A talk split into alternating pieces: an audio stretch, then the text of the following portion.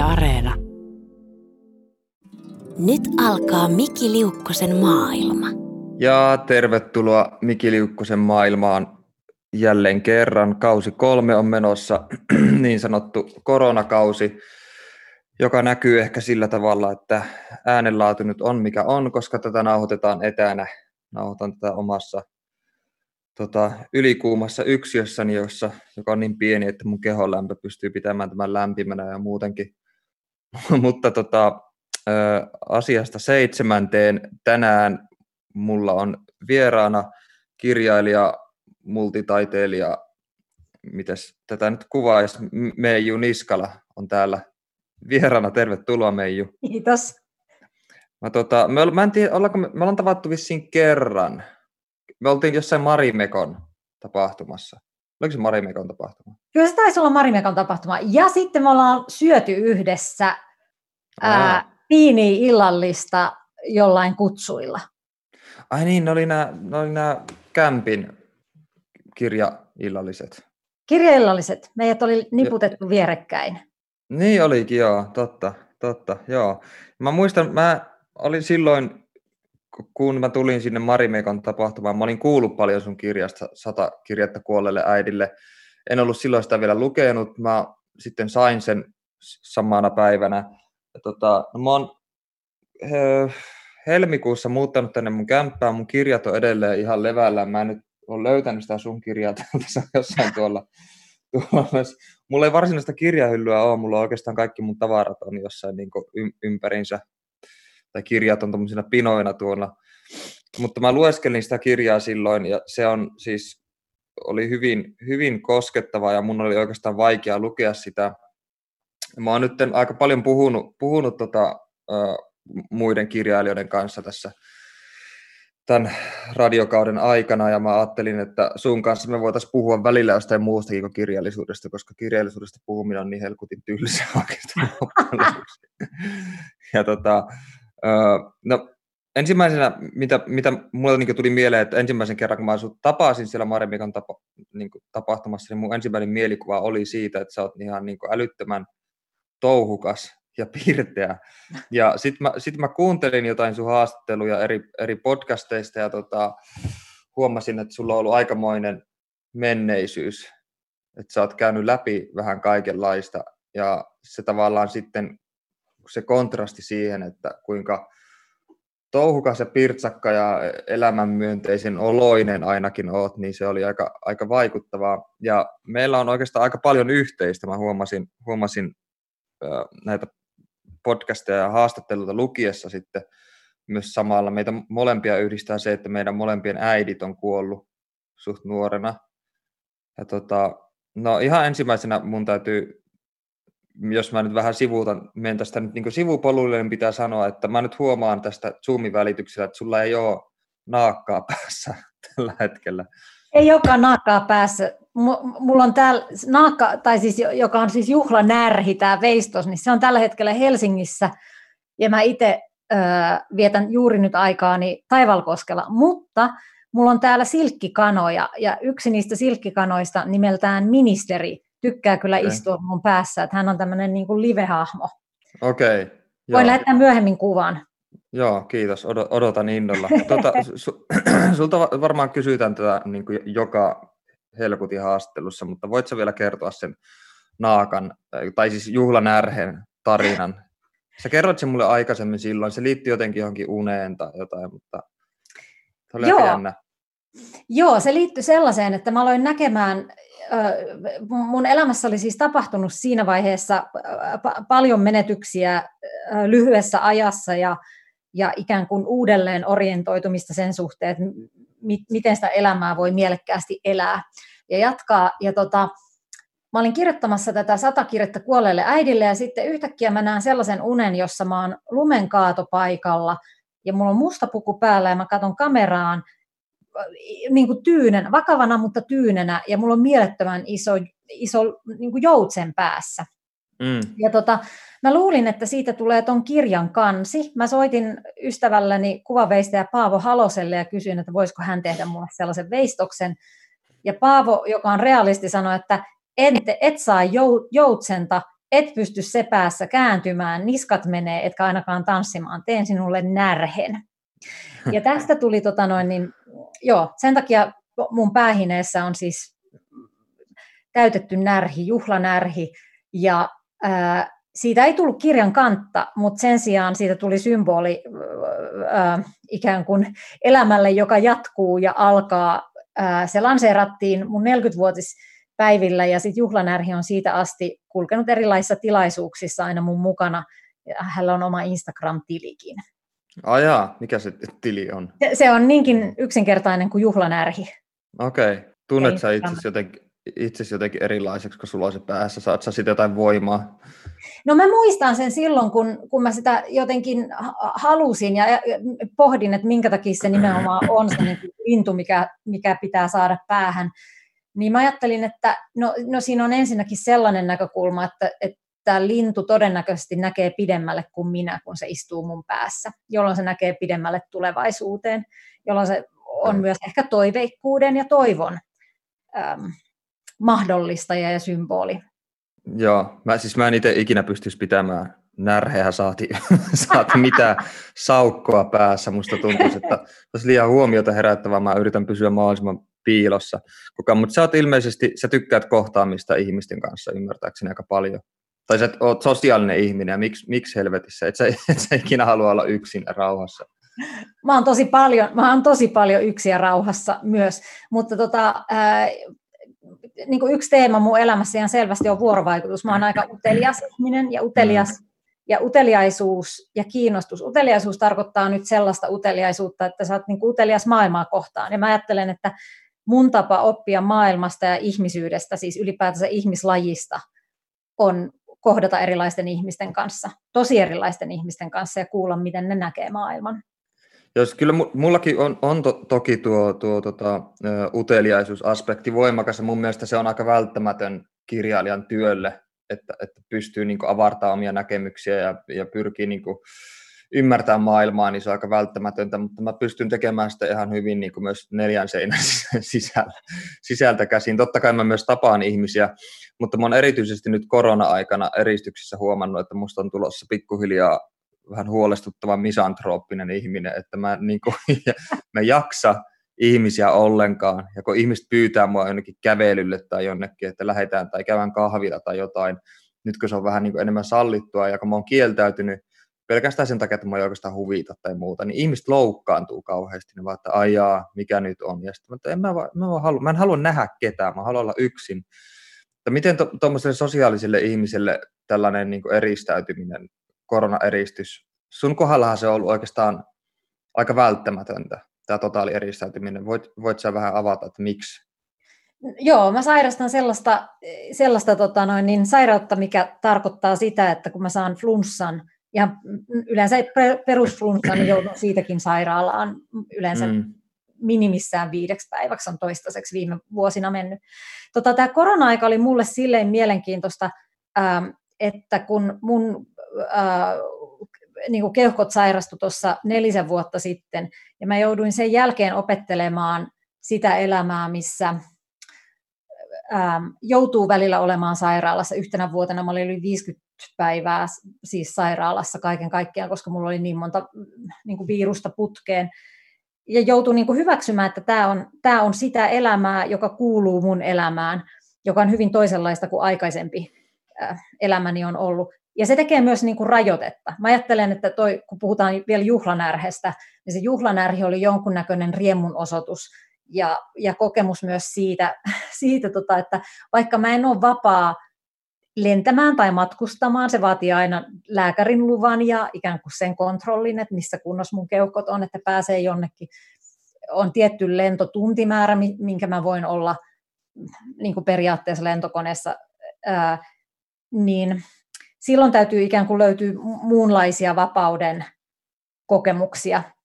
Ja, ja, ja mulle se lintu on yksi niistä, että siinä on ikään kuin fokusoi sitten siihen ja siihen leikkiin, että mun ei tarvi olla jotenkin New Yorkissa leikkimässä, vaan voin leikkiä sen linnun kanssa täällä kotimaassa. Äh, ja ikään kuin No nyt mä, nyt mä jäin niin kuin harhailemaan sen linnun ympärille, mutta se on aika paljon, koska se lintu, mä palaan vielä siihen ja sitten tulee tämä yksinäisyyden kysymys.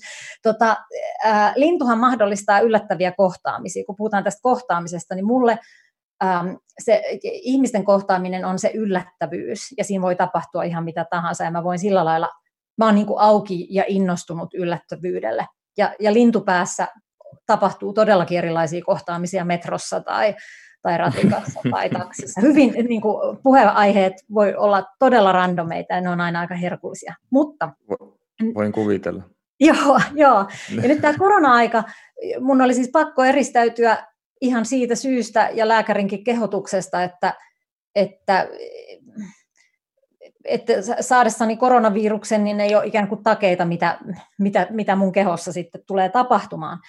Ja kun mä seurasin sitä, että miten ihmiset reagoi koronaan, niin mulla tuli sellainen olo, että mä oon käynyt tämän jo kerran läpi tämän kriisin niin kuin omalta kohdaltani. Ähm, olen tottunut käyttämään maskeja jo aikaisemmin flunssa-aikaan metroissa ja julkissa liikennevälineissä. Mun lähin kauppakontakti on 30 kilometrin päässä ja mä oon täällä niin kuin ollut isäni kanssa kohta viisi kuukautta ja täytyy sanoa, että jossain kohtaa musta tuntuu, että nyt alkaa aivot sulamaan. Ja se aivojen sulaminen tarkoittaa sitä, että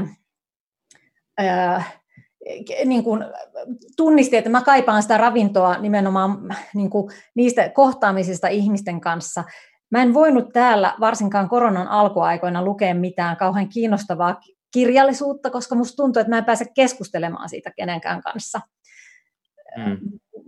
Ja mä en niin kuin, tavallaan voi täällä korvessa olla yksin niiden kaikkien lukuisten ajatusten kanssa, mitä mä haluaisin kehitellä muiden kanssa eteenpäin.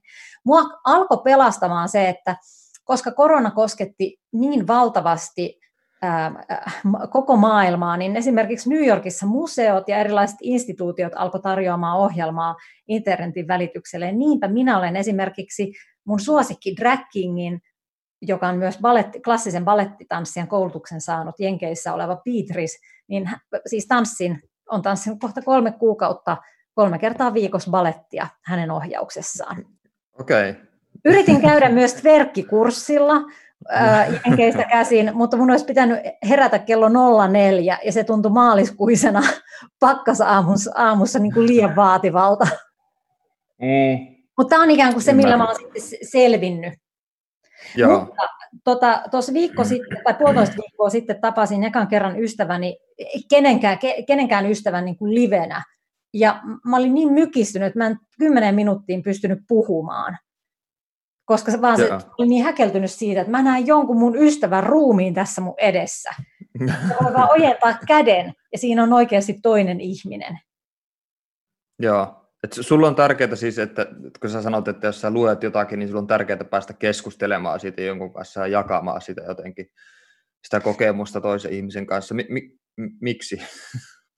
Ää, no se riippuu ihan kirjallisuudesta, että, että, mm. että jos mä luen romaaneja, niin se ei, se, kaunokirjallisuudessa se ei tapahdu, mutta esimerkiksi esseessä mä voin olla hirveän kiinnostunut ää, jo, joistain esseistä. Nyt mä oon, mulla on semmoinen kirja ikään kuin odottamassa ää, kuin Pleasure Activism, joka, joka on niin kuin kauhean kiinnostava kokoelma. Mä en ole varma, mä en ole sen takia voinut aloittaa sitä, koska mä en ole varma, onko mä niin tuohtunut siitä vai onko mä niin ylikiinnostunut ja innostunut siitä, et joka tapauksessa mun energia tulee olla kauhean pulppuilevaa johonkin suuntaan, ja mun tarvii puhua siitä jonkun kanssa ja kysyä, että mitä mieltä sä oot tästä? Mitä, mitä sä ajattelet näistä väitteistä, mitä tämä esseekirja esittää?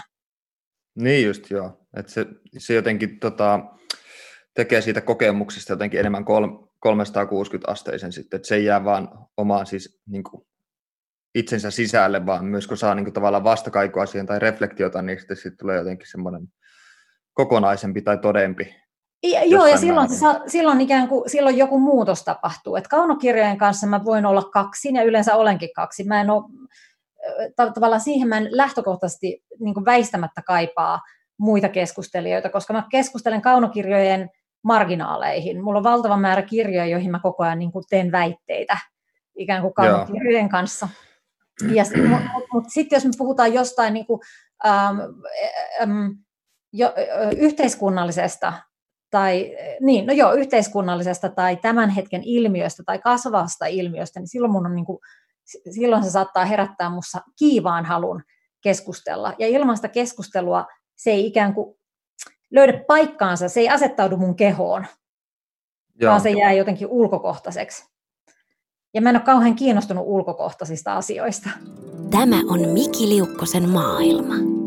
Kuuntelet siis Miki Liukkosen maailmaa kolmatta kautta ja mulla on tänään vieraana taiteilija, kirjailija Meiju Niskala.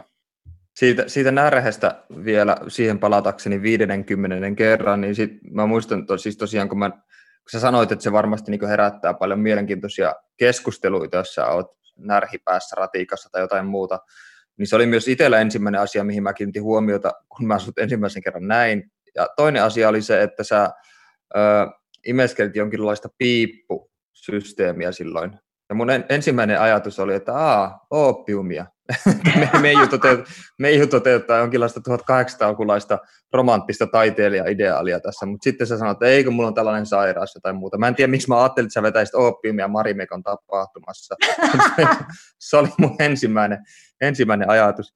Itse asiassa se lääke, lääkelaite, jonka sä näit silloin, niin se on nyt niin kuin uusinta uutta ja se on, se on pienin mahdollinen. Mulla oli aikoinaan okay. semmoinen jouduin ottaa kaksi kertaa, kaksi neljä kertaa päivässä semmoista isommasta laitteesta, joka pörisi kauheasti ja sitten piti kantaa mukana. Ja se oli semmoinen parin maitopurkin kokoinen. Ja, ja tota, mä muistan, että mulla oli niinku, siihen, siihen liittyi niinku semmoista häpeää tai hankaluutta tai jotenkin sitä, että mit, miten mä niinku, no kun se liittyy koko elämän tilanteen muuttumiseen, koska silloin esimerkiksi multa lähti, että mä en voi oikein enää juosta, enkä voi ta- tietyllä tavalla tanssia, kun kun se, se, se ei sovi mun kehoon enää, mutta tota, ää, tai niin kuin, tehdä sellaisia asioita, jotka, jotka tota noin, niin hengästyttää paljon, mutta tota, sitten mulla, mä tapasin yhden NASAn, siis NAS, ää, NASAlla työskentelevän, tai NASAlla ainakin aikoinaan työskenteleen ihmisen, joka oli muun muassa ollut tässä Mars-kokeessa, eli ne oli vuoden asuneet Havajilla Marsin olosuhteissa. Ja hän oli tällaisia nasatarroja ja sitten me puhutaan kaiken näköistä kaipuusta entiseen ja, ja miltä tuntuu olla eristäytyneenä. Ja tämä tapahtui ennen koronaa, mutta ihan loistava keskustelu suhteessa koronaan myös, korona-aikaan. Ja hän antoi mulle semmoisia mielettömiä nasatarroja, jossa oli kaiken näköistä glitteriä ja, ja avaruushärpäkettä ja muuta. Ja mä muistan, että me liimattiin ne siihen mun laitteeseen ja selkeä mä on kantanut sitä ylpeänä erilaisiin paikkoihin mukana.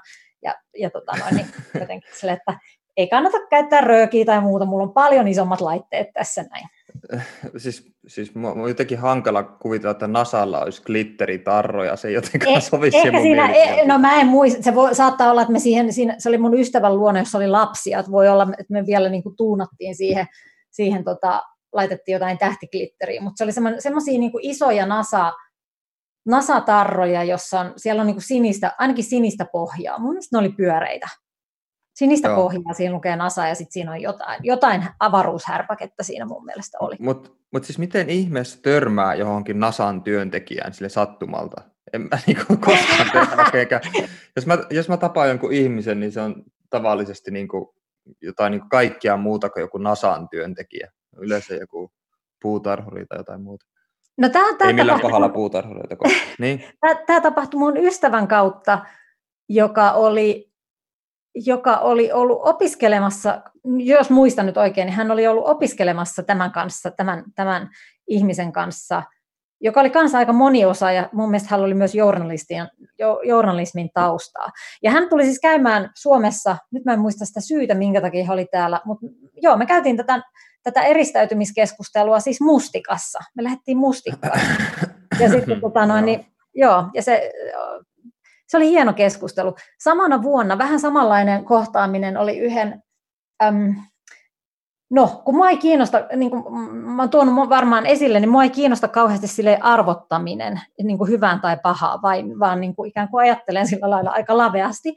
Ja, ja tota noin, niin samana vuonna, nyt mä en enää edes muista, miten mä häneen törmäsin, siis tällaisen porno, entisen pornonäyttelijään, joka, joka sitten, jonka kanssa ikään kuin keskusteltiin siitä alasta ja tällaisista erilaisista kulttuureista, mitä sinne liittyy. Ja, ja tota, muistan siitä keskustelusta yhden erikoisen asian, kun puhuttiin siitä, että miten ihmiset, että on ihmisiä, jotka haluavat riskiä, niin kuin riskejä elämäänsä. Että jotkut esimerkiksi haluaa riskiä sillä lailla elämään, että, että ne haluaa harrastaa seksiä esimerkiksi AIDSia sairastavien kanssa, koska niitä jotenkin, ne, ne haluaa kulkea sillä rajalla, että, että saisivatko he itse sen viruksen vai ei. Ja tämä oli niin vain erilainen näkökulma siihen riskikysymykseen verrattuna näihin fyysisiin.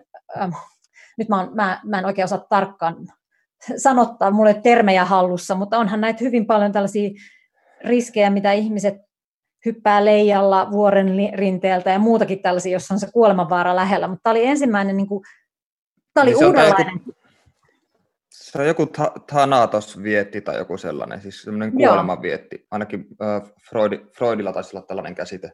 Joo. Että, ja se kuulemma löytyy kaikilta ihmisiltä myös, mutta sitten tämmöisellä extreme-alan ihmisillä niin se on jotenkin vahvempi, Joo. vahvempi monesti. Mä en tiedä, miten, miten Freud sitä sitten niin analysoi sen pidemmin, mutta tietenkin se jotenkin liittyy johonkin la, lapsuuden anaalivaiheeseen tai johonkin muuhun. Mutta, mutta tämä, oli uudenlainen, tämä oli täysin uudenlainen näkökulma siitä, että millaisia erilaisia, miten eri tavoin ihmiset toteuttavat kuoleman viettiään. Joo, niin just. Niin, Elikkä niin tämä, oli jotenkin, nas... tämä oli se kiinnostava. Joo, eli NASAn työntekijä ja sitten entinen pornonäyttelijä – sulla on mielenkiintoisia kohtaamisia. Mä haluaisin, musta tuntuu, että mä haluaisin vaihtaa elämää sun kanssa tällä hetkellä. Mutta siis vielä tästä koronasta, vaikka tämä alkaa nyt, alkaa nyt jo vähän hellittää ja tota, ihmiset on vähän niin löysännyt otettaan tuosta, niin se kuitenkin herätti ihmisissä aika paljon niin pelkoja terveyteen liittyen ja, ja kuolemaan ja, ja sairastumisen ja muuten, niin tota, onko nämä kuoleman pelkoajatukset tai ajatukset kuolemasta tai sairastumisesta, niin sulle on ihan täysin tuttuja, että tämä korona ei sinänsä tuonut sulle mitään shokki, shokkireaktiota siihen, muunlaista siis kuin pakkoeristäytyminen, mutta... Se oli, se oli vähän lievempänä. Se oli lievempänä. Mä satuin olemaan silloin just Amerikassa ja tulossa sieltä, kun öö, öö, niin kuin, niin kuin viiden päivän päästä silloin, kun se ikään kuin lähti leviämään. Ja se oli mulle mm. silleen niin kuin kauhu se tilanne, kun, mä jäin, kun mulle ei eka löytynyt hengitysmaskiin, mitä mä aina joudun pitää muutenkin lentokoneissa. Ja se oli jotenkin kadonnut matkatavaroiden sekaan, ja Amerikassa kaikki sit oli välittömästi hamstrannut kaikista mahdollisista paikoista ne maskit. Niin se oli niinku se semmoinen kohta, missä mä säikähin. Um, ja toinen kohta, missä mä säikähin, oli, oli itse asiassa sitten se, kun tai, tai se niin kuin tuli muhun toisella tavalla se ymmärrys kehollistu, kun, kun mun lääkäri sanoi, että lähde sinne pohjoiseen, että älä ole Helsingissä, että tämä on liian, niin kuin liian riskialtis paikka tällä hetkellä just sulle. Mm. Niin se, se niin kuin konkretisoitu, äm, ja se konk- oli tietenkin toisenlainen konkretisoituminen, koska mä jouduin pakenemaan jollain tavalla. Niin kuin jouduin pakenemaan toisaalle kuin missä mä olisin halunnut olla. Mä olisin halunnut olla silloin juuri Helsingissä. Ää, ja se se herätti minussa, totta kai se kuopasee niitä vanhoja asioita sillä lailla, että mä taisin kolme viikkoa nähdä painajaisia niin kuin joka ikinen yö erilaista asioista, mutta toki koska tuntee oman mielen rakenteen, niin voi myös todeta, että no niin, tämä on tämä vaihe, en voi tehdä mitään. Mutta mm. tavallaan kun ei tarvitse ruokkiintua niistä painoista, mä voin vain todeta, että okei, tällaista asiaa mun mielestä tapahtuu tällä hetkellä. Joo, no niin just. Tota, oot, oot sä oppinut tuon eristäytymisen aikana mitään uutta? Oot sä esimerkiksi kirjoittanut siellä eri? Joo, no mä, mä tein tota, äh, itse asiassa en, en kirjoittanut, mä maalasin uuden kirjan.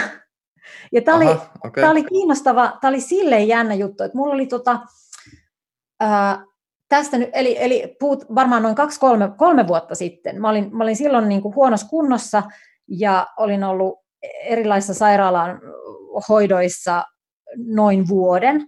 Ja, ja sitten mulla alkoi ikään kuin kotiarki.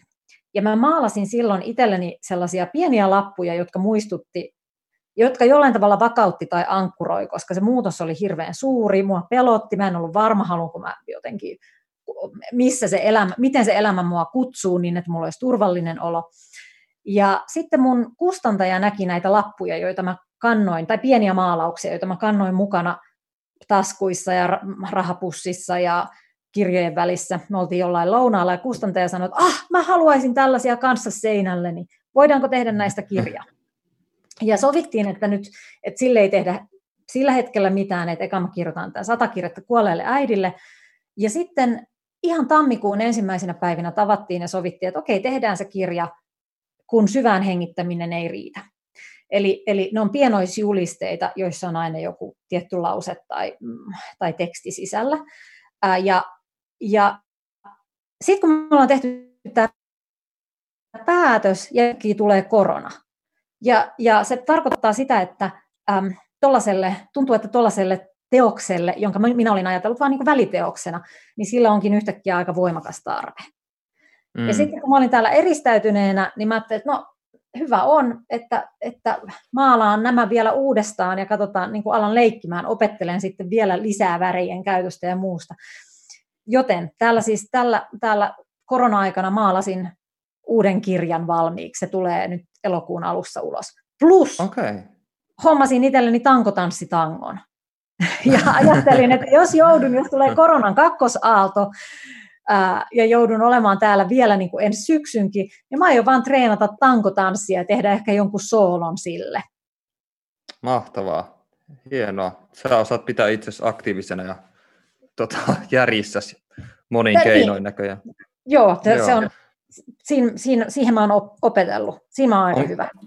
Tämä on Miki Liukkosen maailma. Kuuntelet siis Miki Liukkosen maailmaa kolmatta kautta ja mulla on tänään vieraana taiteilija, kirjailija Meiju Niskala. Onko tuo äh, kirjoitusprosessi sata kirjoittaa kuolleelle äidille, niin onko sun oma niin kuin, sairaus vaikuttanut siihen, millä tavalla sä esimerkiksi käsittelet kieltä. Mä otan tämän esille sen takia, koska ö, yksi mun lempikirjailijoista, Thomas Bernhard, kärsi ö, kroonisesta keuhkosairaudesta koko elämänsä ajan ja sitten selitti monesti sen kielellistä tyyliä tai rytmiä sillä, että se tavallaan jotenkin korreloi sen hengittämisen kanssa tai sen kanssa, että se, se tuntuu, että se on koko ajan niin jotenkin ahtaalla. No se sen kielihan tosi toisteista, mutta myös samalla aika musikaalista ja silleen, mutta se yhdisti se vahvasti niin hengittämiseen ja siihen, ja puhuu paljon kirjoissa hengittämisestä ja, ilma, ja hyvästä ilmastosta ja kaikesta muusta. Onko sulla itsellä ollut silleen lausetasolla jotenkin, vai onko tämä ihan irrelevantti?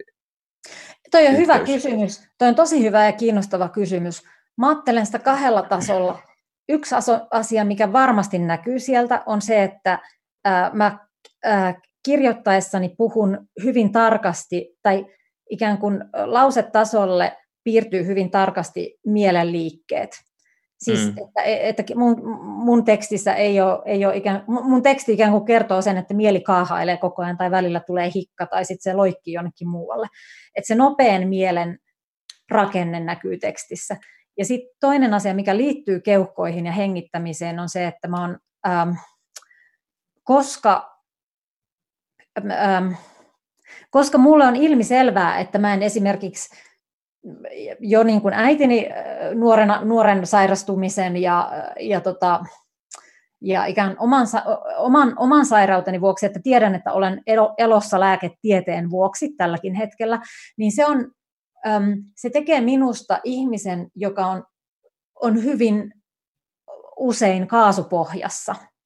Mm. Ja, ja silloin se niin kuin mä saatan olla niin kuin yli, äm, mun teksti on myös hyvin voimakkaasti ylitsevuotavaa. Ja, tai se vaihtaa asentoa. Et miten mä sanoisin se, että jos mä oon kaasupohjassa, niin mä, mä oon niin kuin ylitsevuotavasti kaasupohjassa tai sitten täysin pysähtynyt. Ja mä luulen, että nämä asennon vaihdot, niin kuin nopeat vaihdokset näkyy myös tekstissä. Joo, siis ton, ton kaasupohjassa jutun mä kyllä ymmärrän ihan täysin, mulla on ihan sama, sama juttu. Mä oon nyt työstänyt ö, uutta romaania nyt viimeisen vuoden ajan, ja tota, se on helkutin raskasta kirjoittaminen ylipäänsä sen, sen takia, että tästä työstä ei saa oikein sille lomaa, että monesti no. mulla on se, että mä jatkuvasti heräilen aamuöisin tekemään muistiinpanoja tai, tai pyörittelen päässä, että muista lisätä sinne se tai muista lisätä tämä sinne. Ja mulle on tullut siinä sivuseurauksena nyt sitten krooninen unettomuus, mikä on ihan todella raivostuttavaa. Mm. Mutta mä yhdistän tämän, tämän tota, kaasupohjassa meiningin tai tämmöisen niin tavallaan jatkuvan suorittamisen, niin aika vahvasti, tämä on ihan itseanalyysiä, mutta aika vahvasti oman äidin kuolemaan myös Joo. jotenkin korreloin se sinne, että tavallaan se muutti, tai mulle tuli tavallaan kauhean kiire. Mä muistan sen, että kun mä parikymppisenä asuin, asuin Kämppiksen kanssa Oulussa vielä – ja tota, mä en tehnyt mitään muuta kuin kirjoitin aamusta iltaan koko ajan, ja mun kämppis kysyi multa, että miksi sä miksi sä teet koko ajan töitä, että miksi et sä lähde ikinä ulos meidän kanssa tai baariin tai jonnekin. Mä olin ehkä 22-vuotias tai 23-vuotias ja mä muistan, että mä vastasin, että koska mua pelottaa, että mä kuolen ihan minä hetkenä hyvänsä, Joo. niin mun täytyy saada tämä äkkiä valmiiksi. Ja mä, mä tein siis hirveellä, Joo, mä tein niin hirveällä vauhilla koko ajan. Ja tota, mä tein vu- niin kahdessa vuodessa kolme kirjaa suurin piirtein. Ja mä kerroin tästä silloin VSOilla, että mulla on nyt niin kolmas kirja tulossa, ja sitten ne sanoivat, että miksi, miksi sä teet noin kauhealla vauhilla, että sä niin poltat kynttilää molemmista päistä. Ja mä olin silloin vielä niin nuori, että mä en sitä silleen ajatellut oikeastaan yhtään. Ennen kuin sitten, kun mä sain sen romaanin lopulta valmiiksi, se oli esikoisromaani, ja sitä ennen oli tullut kaksi runokokoelmaa, niin sitten tuli lievä hermoromahdus ja jouduin sairaalaan sen jälkeen. Ja silloin se tavallaan herätti, että kun se, siis se lääkäri, niin kuin, se oli jostain sitä niin vihainen mulle. Se, mä muistan vaan sen, että mä makasin sängyssä ja se niin huusi mulle, että et sä nyt jumalauta voi elää tuolla tavalla. Sä oot 23, että ne on niin tuommoisia niin nelikymppisten tota, joidenkin yksityisyrittäjien ongelmia, tuommoiset hermoromahdukset tai muut. Että, ja sitten mä tavallaan havahduin siihen, että, että mä jotenkin niin kuormitan itseä koko ajan ihan hirveästi. Ja mä, te, ja mä teen sitä edelleenkin, ja mulla on siinä paljon opittavaa kyllä, että mä, en, mä, mä oon niin tosi huono pitämään lomaa, ja mä en niin osaisi, tai, tai ajatus siitä, että mä hankkisin tänne tankotanssi tangon tai, tai, tai tanssisin jonkun drag queenin videoiden kanssa tai jotain muuta, niin on mulle täysin mahdotonta. Mutta se on myös tavallaan ihailtava, että joku pystyy siihen kuitenkin. Että, että mus, mulla on se oma niin surullinen juttu tässä se, että, että mä en ole niin löytänyt itselle mitään sellaista muuta sen suorittamisen tilalle. Että mulla ei oikeastaan muuta, joko mä kirjoitan koko ajan, tai sitten mä kävelen ihan maanisesti ympärinsä. Ja silloin kun mä kävelen, niin silloin mä monesti niin myös päässä kirjoitan sitä kirjaa samalla, että se tavallaan niin kuin, ö, korreloi sen kävelemisen rytmin ja semmoisen hengästyttävän niin kuin, tahdin kanssa aika hyvin. Mutta hirveän kuluttavaa elämää. Mä ymmärrän tuon, ja mä tunnistan myös sen kuluttavan elämän, mutta samaan Joo. aikaan mä olen jotenkin tehnyt rauhan sen kanssa, ja mun, mun mielestä se liittyy siihen, nyt siihen omaan sairastamiseen ja, ja tavallaan siihen sairauteen, ja vaikka niihin lääkemääriin, että joka ikinen aamu mulla on, tai tulee monta asiaa mieleen. Yksi asia on se, että silloin kun mä täytin 40 ja tajusin jotenkin, että mulla on dosetillinen lääkkeet, joka ikinen, tai, tai järje, iso lääkemäärä joka ikinen aamu, jota mä otan, niin mä olin se, että minä haluan kehittää itselleni jonkun addiktin, joka olisi normaali addikti, koska nämä on niin kuin mun pakollisia. Ja sen takia mä mm-hmm. opettelin juomaan kahvia. Ja nykyään mä oon kauhean onnellinen joka ikinen aamu, kun mä teen sen yhden kahvikupin ja on silleen, että että tässä mulla on mahdollisuus myös niin kuin surkutella ja valittaa, että Aa, mun tekee niin mieli kahvia, jos mä en ole saanut kahvia. Se oli niin kuin tosi tärkeä niin kuin oman addiktion, helpon addiktion luonti siihen rinnalle. Sitten mitä tulee tuohon tankotanssiin ja vaikka baletin tanssimiseen ja muuhun, niin mä tunnistan nyt koko ajan sellaisen, kun mulla on itsellä tan, niin kuin tanssitausta, niin mä tunnistan sen, että, että sen kanssa pitää olla aika varovainen, että tota, nyt kun mä oon tekemässä, alan niin kirjoittaa seuraavaa kirjaa, joka on vähän niin kuin kamparomaani tuolle edelliselle, eli, eli se niin kuin asettautuu osin ton, ton edellisen romaanin sisään, ja se, ja se liittyy mun ja mun, äm, niin kuin mun elämästä kadonneen miehen, miehen elämään, niin mä tunnistan koko ajan, että mun pitää tavallaan tehdä sitä sen tankotanssin kautta, koska se tanko on hirveä fyysinen. Se on, siinä tarvii hirveästi voimaa ja jotenkin niin kuin vahvuutta, jotta sen tangon mm. kanssa voi tehdä. Ja mä väitän, että se on, että mun on pakko tehdä samaan aikaan sitä fyysistä prosessia, jotta mä voin tehdä henkisesti sen kirjan. Että se on niin kuin valmistautumista yeah. siihen. Ja, ja, ja jotenkin niin kuin mä palaan vielä tuohon just siihen tekstiin, kun se oli niin hyvä kysymys se, että miten oma sairaus näkyy tekstissä, niin, niin äm, ei välttämättä edes se oma sairaus, vaan se niin kuin ne monet menetykset, mitä sullakin on ollut. Mulla oli myös semmoinen lapsuus, että oli yksi ajanjakso, mä oon ollut ehkä kahdeksanvuotias, jolloin on oltu ihan jatkuvasti hautajaisissa. Ja mä luulen, että siitä on tullut, siitä on niin kuin lähtenyt se sellainen kehollisen tekemisen pakote, että mä niin kuin koko ajan ajattelen, että niin kauan kuin mulla on keho, niin mulla on mahdollisuus tehdä kokeita tämän todellisuuden kanssa. Joo, ja, koska mä en voi tietää, mä en tiedä mistään muusta, me emme voi tietää, mutta sen mä tiedän, että niin kauan kuin mulla on keho, tämä keho, niin mä voin tehdä niin kauan kokeita. Sitten kun mä kuolen, niin tätä kehoa ja koke, kokeiden mahdollisuutta ei enää ole olemassa. Ja se on se semmoinen niin kuin vo, voimakas ajatus, joka, ähm, joka kannattelee mua hankalissakin paikoissa. Niin ja menetykset ja, ja tota, oman äidin kuolema tietenkin niin koskettanut hyvin voimakkaasti sinua. Onko sulla mitään, niin kuin, mitä sun mielestä ihmisten pitäisi tietää tai oppia kuolemasta? Oletko sä niin kuin, no, no, jotain oivalluksia sen suhteen? Äh, musta se enemmän, enemmän liittyy äm, elämän niin kuin rehelliseen todistamiseen. Mä oon sanonut tämän aikaisemminkin, että mun taustassa on se, että mun äiti ja isä oli kummatkin erityisluokaopettaja, äiti psykiatrisen puolen ja isä kuurojen koulun, ja ne oli tavallaan sisäoppilaito, tai sairaalakouluja, joka tarkoitti sit sitä, että mä oon lapsesta asti, jos mun ekaluokilla koulu on loppunut aikaisin, ja vanhemmilla on ollut pitkä työpäivä tai jotenkin näin, niin mä oon niin tottunut olemaan hyvin erilaisten ihmisten kanssa ja, ja siinä elinpiirissä koko ajan. Ja se on opettanut mulle sen, että aina katsotaan kohti. Että ei ole sellaista asiaa, josta, niin kuin, josta silmät lipsuu tai josta käännytään pois. Ja Joo. mä ajattelen, että, että kuolemisessa varsinkin on hyvin, koska se on poliittinen teko, siis, tai kuolema on tavallaan poliittinen asia, siis on erittäin niin kuin, poliittinen asia siinä mielessä, että, että miten me suostutaan katsomaan kuolevaa on se sitten niin kuin kuolemisen ja. loppuvaiheessa tai alkuvaiheessa, tarkoittaen sitä, että nyt olet sairastunut kuolevaan, kuole, niin kuin sairauteen, joka, joka vie, saattaa sinut kuolemaan. Ja se, että et, äm, kaikki traagiset asiat tai menetykset tai kuolemahan avaa aina sulle ikkunan siihen todellisuuteen, että näin tulee käymään myös minulle. Ja mä väitän, että tämä on se kohta, minkä takia on niin paljon ihmisiä, jotka kokee sen, että kun he sairastuu tai on kuolemassa, niin paljon ihmisiä, myös läheisiä ihmisiä kääntyy poispäin.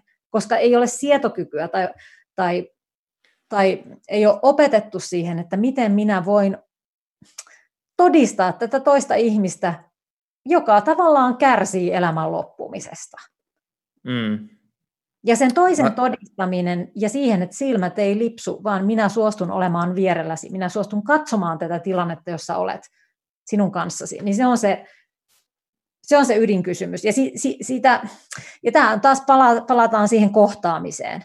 Että mä ajattelin just sitä, että mä oon 22 vuotta tehnyt teoksia, joissa oikeastaan ytimenä on jatkuvasti kohtaaminen, että joko ihminen kohtaa itsensä, toisensa tai ympäristönsä, tai toisen lajin. Mutta ihmislajista, minä puhun ihmislajista nyt tällä hetkellä, niin äm, se on hirveän surullista. Siis kohtaaminen sisältää aina myös kuoleman. Kun kohtaaminen loppuu, niin siinä tapahtuu jo, jonkun kohtaamisen kuolema. Että se, ää, sitä, mä oon, sitä mä oon läpi ikäni tehnyt, ja nyt se on vaan yhden, taas yhden uuden kuoleman prosessin niin läheltä todistamisessa, niin pystyn vielä enemmän puhumaan myös siitä niin kuin kuoleman, kuoleman sisällä seisomisesta ja siitä, että suostun seisomaan osin tässä kuoleman sisällä, tämän toisen kuolevan rinnalla. Niin.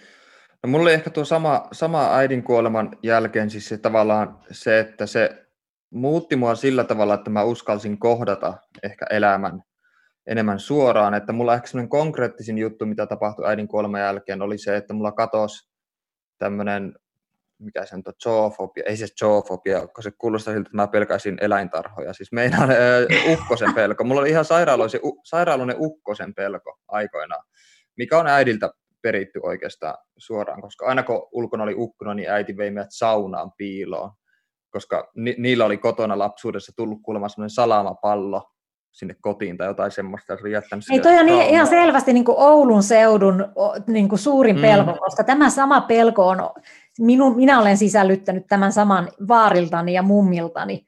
Joo. Ja olet elänyt Oulussa Taivalkoski, missä mä oon tällä hetkellä, meillä ei ole kuitenkaan mitään 130 kilometriä väliä. Niin, niin.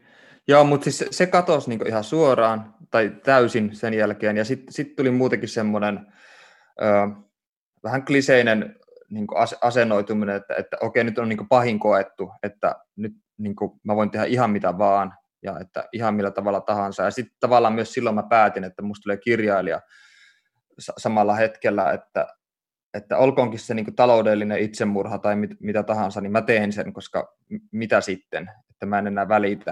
Ja se oli mulle ehkä suuri herääminen, herääminen silloin, mutta mm, mä olin itse mä olin itse 18-vuotias, kun mun äiti kuoli. Minkä ikäinen sä olit sun äidin menehtymisen? Silloin kun mun äiti sairastui, ja äiti siis sairastui noin 55-vuotiaana ää, ää, dementoivaan sairauteen, eli mä oon ollut silloin ää, 25. Ja mä Joo. puhun noin 55, koska tavallaan diagnoosi tuli myöhemmin, mutta silloin alkaa olla merkkejä. Ja mä oon ollut sitten, tota, siis olin siinä osittaisen äidin oma, niin kuin omaishoitajana, ootas nyt, äiti, äh, joo, niin kuin tavallaan, että se prosessi kesti viisi, kaiken kaikkiaan 15 vuotta. Joo, Joo, mulla oli, mulla oli siis silleen, että kun mun, kun mun äiti sairastui siis äh, rintasyöpään, niin mä olin 11-vuotias silloin. Ja mä muistan sen yhden päivän, kun isä istutti meidät keittiön pöydän ääreen, mut ja mun siskot, ja sanoi, että, että nyt on sellainen tilanne, että äidillä on tämmöinen sairaus kuin syöpä. Ja mä en silloin muistaakseni ymmärtänyt, mitä syöpä tarkoitti, mutta siinä sanassa oli jotenkin jo semmoinen paha kaiku. Ja tota, sitten se tavallaan syövän varjossa eläminen ja sitten se niin kuin jatkuvan huonon kunnon alenemisen seuraaminen, niin kuin koko nuoruus, oikeastaan niin kuin esipuberteetista siihen niin kuin aikuisikään asti, niin oli, oli sellaisessa kuoleman varjossa elä, elämistä jatkuvasti. Ja sitten se on, musta tuntuu, että se on myös määritellyt aika vahvasti mun asennoitumista elämään myös jälkeenpäin. Et siinä meni oikeastaan nuoruus aika lailla semmoisessa tosi, tosi ankeissa olosuhteissa, että joka päivä oli niin kuin, kotona oli se kuoleman läsnäolo. Että kun tuli koulusta kotiin, niin äiti makaa siellä huoneessa tai, tai on tosi huonossa kunnossa ja lääkityksessä ja muuta niin se oli, se oli tosi, tosi raskasta aikaa ja tota, mä muistan sitten, kun se tämä kuolema tapahtui, tapahtui niin tota, äh, mun ensimmäinen reaktio oli, oli tietenkin semmoinen shokkireaktio, että mä en niin yhtään käsittänyt, mitä on tapahtunut. Ja mä muistan, että mun kaverilla oli samana päivänä syntymäpäivät, ja se täytti silloin 18. Ja mä menin sinne synttäreille ihan niin kuin ei mitään. Mä olin, niin kuin, vaikka äiti oli kuollut silleen kuusi tuntia aikaisemmin, ja sitten ihmiset oli siellä juhlatuulella ja, ja joi ja keskusteli ja kuunneltiin musiikkia ja muuta. Ja sitten joku niin kuin, kysyi multa yhtäkkiä, että hei Miki muuta, että miten menee. Sitten mä sanoin ihan niin kuin, niin kuin naama vakavana, että ihan hyvin, että mun äiti kuoli tänään. Ja sitten kaikki meni ihan hiljaiseksi. Ja, ja koko juhla, juhlat meni ihan pilalle sen jälkeen. Mutta tavallaan kun mä sanoin sen ääneen, niin sitten mä niin jotenkin tajusin sen ja sitten tuli semmoinen romahdus. Mutta kyllä mulla meni niin ekat kolme kuukautta sillä tavalla, että mä en muista ö, kolmesta siitä seuranneesta kuukaudesta, en muista yhtään mitään. Että ne on ollut aivan, mä muistan vaan sen, että mä makasin paljon niin nurmikolla meidän takapihalla ja tuijotin vaan niin taivasta tai muuta. Että se oli sellainen, ja sitten se varsinainen niin kuin, koska monesti sanotaan, että, että tämä surun käsittelyprosessi käy läpi erilaisia vaiheita, että tulee se vihavaihe ja tulee se, niin kuin, että ei hyväksy sitä tai tulee se, että ei tätä oikeasti tapahtunut ja muuta, niin ne kävi tosi hitaasti, että mulla meni varmasti kaksi vuotta kesti ne vaiheet, että, että tuli niin kuin aaltoja, että oli, oli niin kuin sille, että tämä on niin kuin kamalinta, mitä voi olla, eikä, eikä tämä elämä tästä enää parane, ja sitten välillä taas oli ihan normaalia ja muuten. Miten sulla itsellä tuo, tuo käsittelyvaihe menetyksen jälkeen tai toipuminen on? Ikävöit sä vielä sun äitiä usein ja millä tavalla sä ikävöit sun äitiä? Äh, tulee monta asiaa mieleen. Yksi asia on noista surun vaiheista, se on Elisabeth, Elisabeth Koh, Kohler Brown, joku, joku tämän, nyt mä, mun mielestä hän oli itävaltalainen teoreetikko, joka, joka niin kuin tavallaan suru alkoi tutkimaan tai teoreetikko kyllä voi olla nyt väärä sana, mutta joka tapauksessa niin kuin teoretisoi sitä sillä lailla, että oli ensimmäinen, joka, ensimmäisiä, jotka hahmotteli tätä. Ää, mun mielestä mun surun vaiheet äm, alkoi jo silloin, ja mä oon lukenut myöhemmin, että usein muistisairauksissa tapahtuukin näin, ja pitkissä sairauksissa, että se niin kuin tavallaan alkaa se äm, epäusko tai sitten kaupanteko, niin se alkaa jo silloin, kun se ihminen on elossa. Ja mä huomasin, että mulla se alkoi mulla hyvin tyypillinen oli jossain vaiheessa niin, että, että mä olin niin kuin ihan varma, että jos mä vaan jos mä niin kuin äitiä koko ajan kuntoutan ja teen sitä ja teen tätä, niin, niin äitin on pakko, pakko parantua. Tämä ei ollut jär, järkeä, mä en niin kuin tiedoisesti ajatellut näin, mutta jälkeenpäin, kun mä katson sitä valtavaa energiaa, mihin, mihin, mitä mä laitoin siihen, että hoidin yksityiset fysioterapeutit ja niin kuin kaikki kalanmaksajöljyt ja muut mahdolliset, niin se liittyy siihen, että mä niin kuin halusin uskoa, että äitin olo kohenisi. Mä väitän, että äm, joku osa minusta myös oli, musta tuli hirveän hyvä ihminen. Ää, mä tiedän, että tuntuu hassulta sanoa tai ääneen, mutta sillä lailla, että myös joku osa, ja tämä oli myös ei-tiedostamatonta, e, e, niinku, tai ei-tietoista, että että, että ikään kuin vähän samalla lailla kuin ihan pieni lapsi, että jos mä käyttäydyn hyvin, niin äiti varmasti tulee takaisin ja äiti varmasti rakastaa. Jos mä oon niin vaan maailman lumoavin ja valoisin ja teen kaiken mm. juuri oikein, niin si- siinä on niin kuin vetomus, tulee äiti takaisin. Tulee äiti takaisin, ole, se, se, niin kuin hyvin tällaista pikkulapsi, hyvin hyvin niin kuin varhaista varhaista lapsuutta, mitä siihen tulee. Ja, ja musta sitä on niin kuin kiinnostava, kiinnostava ikään kuin havaita ja, ja tiedän nykyään, että, että, se, että sellaista tapahtuu muillekin kuin minulle. Ja, ja ähm, tänä keväänä mä sitten huomasin ensimmäistä kertaa, että äiti ei enää tule mun päälle kaahaten. Äh, kun kysyit siitä, että miten, miten niin kuin ikävä tapahtuu.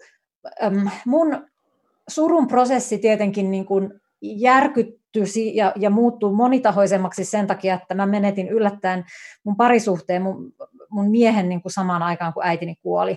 Ja se oli, se oli tä, pitkä parisuhde ja täysin, täysin ikään kuin yllätys.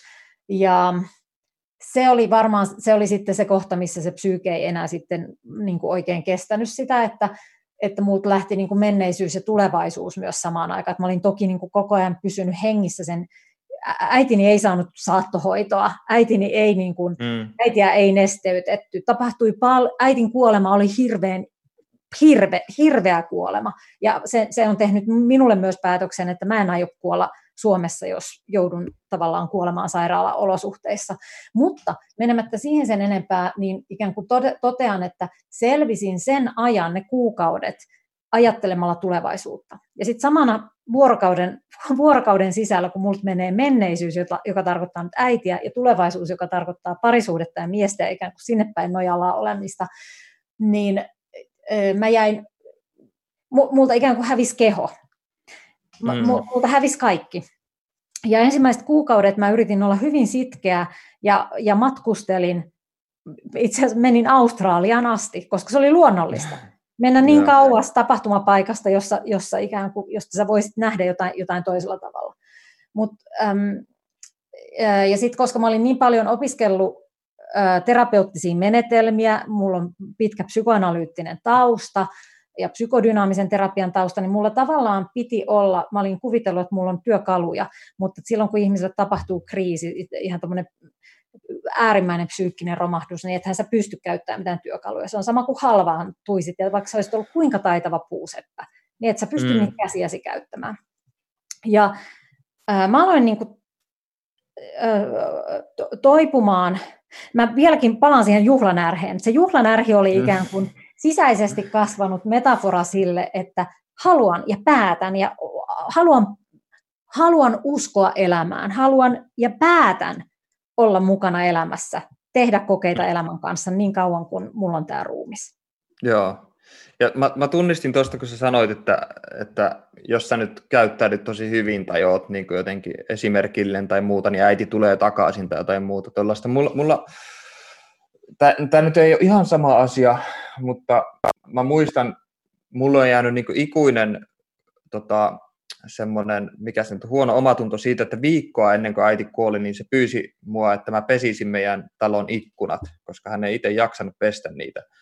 Ja mä olin niin laiska ja saamaton ja tyhmä, että mä en pessy niitä ollenkaan, niitä ikkunoita, ja sitten viikon päästä äiti kuoli. Ja mä soimaan siitä itseä vieläkin välillä, että miksi mä en jumalauta voinut pestä niitä ikkunoita. Että se melkein tuntui silloin siltä, että se, oli niin kuin, se kuolema oli melkein niin niin kuin kosto siitä, että mä pessin mm. niitä ikkunoita tai muuta, että se niin kuin tuntui ihan kauhealta.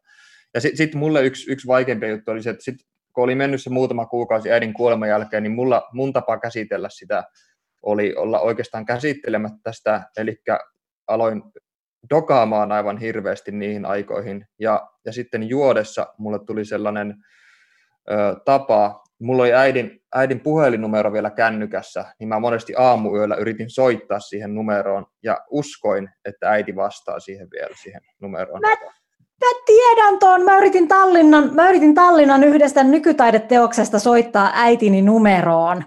Joo, Joo. Ja jos sä sanoo, että numeroon ei saada yhteyttä, mutta mä, mä niin kuin vaan täällä, no sä näet mut videosta, kuulijat eivät näe videosta, mutta mä täällä nojaudun sua kohti ja sanon, että ihan sama, tunnistan tämän. Joo, ja, ja tota, mulla yksi vaikeimpia hetkiä oli, oli ehkä niin äidin numeron poistaminen lopulta kännykästä. Se tuntui jotenkin tosi, se tuntui niin lopulliselta, että musta tuntui, että mä tein sen vasta noin vuoden, vuoden päästä tai jotain semmoista. Että kun se numero on kännykästä pois, niin sitten se on niin jotenkin viimeinen, viimeinen juttu. Ja tota, tuo, tuo, on kyllä siis tuo ö, läheisen kuolema semmoinen, että musta tuntuu, että sitä ei ikinä juurikaan kausti toivu varsinaisesti, vaan se elää aina mukana ja on, on tiettyjä päiviä, esimerkiksi äitien päivät on mulle tosi hankalia tai, tai jotkut tällaiset niin aina palauttaa mieleen, mieleen tiettyjä hetkiä. Ja tota, se on silleen niin kuin, tietenkin sitä on käsitellyt jollakin tavalla, mutta se on vaikuttanut myös mulla siihen niin omaan kirjoittamiseen sillä tavalla, että mun on tosi hankala kirjoittaa esimerkiksi niin onnellisia kirjoja. Mä huomaan, että mun kirjat on kauhean niin surun täyteisiä aina. Ja mä, mulla on vähän semmoinen salainen haave, että mä kirjoittaisin semmoisen kirjan, joka olisi niin aivan älyttömän onnellinen alusta loppuun. Mutta se tuntuu hirveän vaikealta, koska monesti niin onnellisuutta tai semmoista iloisuutta pidetään vähän semmoisena niin kuin typernä tai naivina juttuna. Tai varsinkin, jos on semmoinen kirja, joka on niin tosi onnellinen alusta loppuun, niin se tuntuu semmoista lifestyle-oppaalta tai joltain tämmöiseltä niin New Age-hössötykseltä. Että jos pystyisi kirjoittamaan jonkun kirjan, mikä olisi alusta loppuun niin tosi onnellinen ja hyvän tuulinen ja muuta, ilman että se olisi mitenkään naivi tai niin siirappinen, niin se olisi mun mielestä, se vaatisi älyttömästi lahjakkuutta ja taitoa. Mutta se olisi niin kuin tavoitteena, että mä joskus pystyisin tekemään semmoisen älyttömän onnellisen, eikä kaikki ihmiset olisi koko ajan niin jotenkin allapäin ja koko ajan sataisi vettä ja kaikki olisi vain kuolemaa ja menetystä ja muuta sellaista, koska kuolemasta ja tragediasta on paljon helpompi kirjoittaa mun mielestä, kun se, kos, se koskettaa jotenkin välittömämmin. Ja, ja totta kai siis onni ja ilokin koskettaa ihan yhtä lailla, mutta se, se jotenkin se, niiden välittäminen on vaikeampaa, kun ne on monesti niin ohimeneviä tuntemuksia tai semmoisia piikkejä enemmän, kun taas semmoinen niin melankolinen pohjavire on jotenkin tuntuu, että se on melkein niin eksistenssin semmoinen niin frekvenssi. Tämä on niin vaan mun näkemys. Mutta siis, Ymmärrän. Mulla tulee voi... mieleen, mä oon lukenut nyt Tuve Janssonin kesäkirjaa taas uudestaan antaumuksella, ja mun mielestä siinä on tavoitettu hienosti joku niin kuin melankolia, mutta samaan aikaan se on niin kuin äärimmäisen onnellinen. Ja mun mielestä se Joo. liittyy siihen, että se on rehellinen. Mm. Ja rehellisyys tekee siitä jonkun, niin kuin, ja, ja se on niin kuin rehellinen asioiden ja mielialojen vaihtelulle. Joo. Koska sekin on niin kuin äärimmäisen hankala väite, että jotenkin että pitäisi olla onnellinen.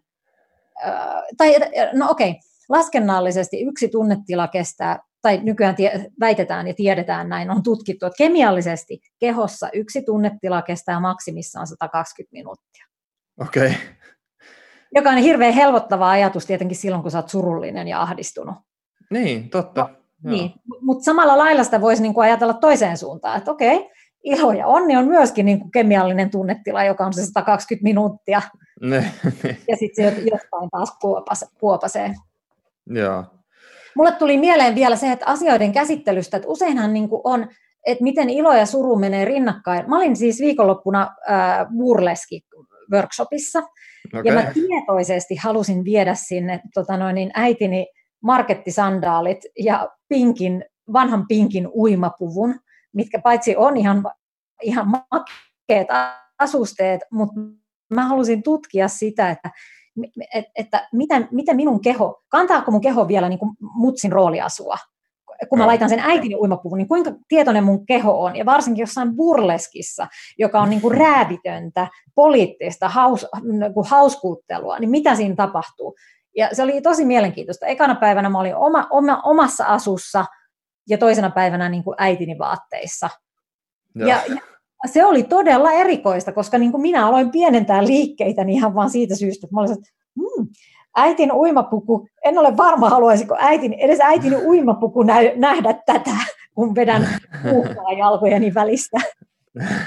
Samaan aikaan tulee sellainen olo, että jos, jos uskomme, jos uskoisimme itseen siihen, se ei ole minun niin kuin, uskomiseni laatu, mutta jos uskoisimme, että, että kuolleet ikään kuin havaitsevat, mitä täällä teemme, niin mä olen ihan varma, että se nauraisi ihan hirveästi. Sen mielestä se olisi niin kuin hyvä vitsi, ja se olisi sille, että hyvä tytär, hyvä, että luovasti asioita, että minulta jäi. Hienoa.